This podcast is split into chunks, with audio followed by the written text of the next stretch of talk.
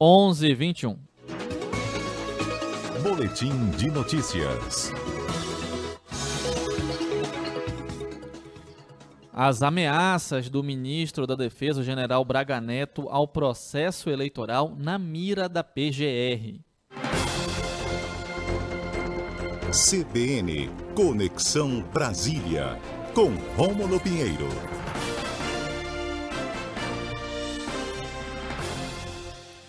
Bom dia, meu amigo Rômulo Pinheiro, tudo bem com você? Bom dia, meu amigo Israel, e a todos os ouvintes da rádio CBN Amazônia Belém. Rômulo, num primeiro momento, as declarações do Braga Neto repercutiram muito mal, geraram muita discussão e polêmica nas redes sociais, manifestação de parlamentares, políticos e agora na mira da PGR. Pois é, meu amigo. Na última semana é, foi divulgada a informação que o ministro da Defesa, o general Braga Neto, teria é, dito a interlocutores que em 2022, se não houvesse o voto impresso e auditável, as eleições não ocorreriam. É bom lembrar, Israel, que essa história da, do voto impresso e auditável é uma bravata que o presidente da República vem é, mencionando já há alguns meses. E, para a gente ilustrar bem a situação, o próprio TSE aqui em Brasília já se manifestou em diversas oportunidades, sempre que essa, essa ideia de que há uma fragilidade nas urnas eleitorais ela é jogada na imprensa, sempre o, o TSE se manifestando. Inclusive, a última, meu amigo, foi a informação que o próprio presidente deu de que o sistema das urnas eletrônicas era o mesmo desde 1996. Acredite ou não, o presidente mencionou isso na última segunda-feira para os seus apoiadores ali no cercadinho ali do Palácio da Alvorada. Imediatamente o TSE se manifestou informando que o sistema é atualizado constantemente, nem haveria condições de manter um sistema criado, um software criado em 96 nos mesmos padrões de hoje, mas essa é a última é a última informação do que o presidente traz na tentativa de indicar uma suposta fragilidade no processo eleitoral.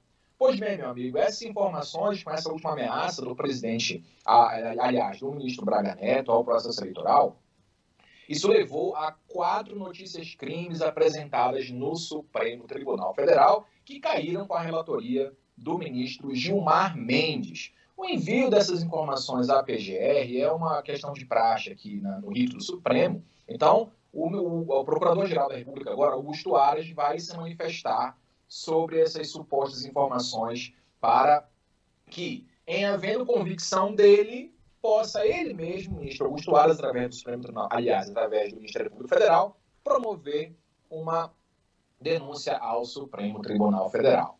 Agora, Israel, é muito mais pelo jogo político do, político do que uma consequência jurídica, porque você vê o seguinte, qual é o procedimento que o ministro, o procurador deve tomar? Ele vai intimar o ministro Braga Neto e o presidente da Câmara, Arthur Lira, para colher informações que possam levar à convicção dele ou que é, houve ou não um crime praticado pelo ministro da Defesa. É bom lembrar que a, as notícias de crime se referem a crimes de responsabilidade, crimes comuns, mas essa percepção de que tipo de crime foi praticado partirá do Procurador-Geral Augusto Aras. E a gente sabe, Israel, que é, esse, é, esse é um procedimento que vai gerar apenas um desgaste político ao presidente, porque a gente sabe que Augusto Aras foi reconduzido novamente à cadeira do PGR, inclusive o presidente é, descartou a lista tríplice, como fez da primeira indicação de Augusto Aras, e um fato é, relevante é que, mesmo que haja depoimento, os interlocutores dirão legal, o próprio ministro Braga Neto já negou que isso aconteceu, muito embora tenha endossado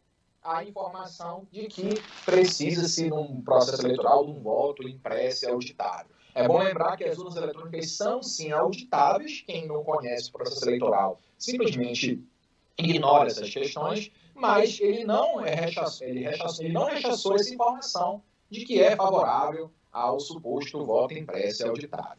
Veja, Israel, que possivelmente isso não vai ter uma consequência muito grande, porque é bom lembrar que o ministro Augusto Aras foi reconduzido ao cargo de Procurador-Geral da República. Lógico que vai passar por sabatino, o procedimento inicial vai ser repetido, que não deve ser, não deve é, ocorrer nenhum entrave, ele deve ser reconduzido ao cargo. E ainda há uma esperança de Augusto Aras de ocupar uma cadeira no Supremo Tribunal Federal. A indicação do ministro André Mendonça, da última semana, não enterrou os sonhos do procurador-geral, porque o próximo ministro a se aposentar já é o ministro Ricardo Lewandowski, que se aposenta em maio de 2023.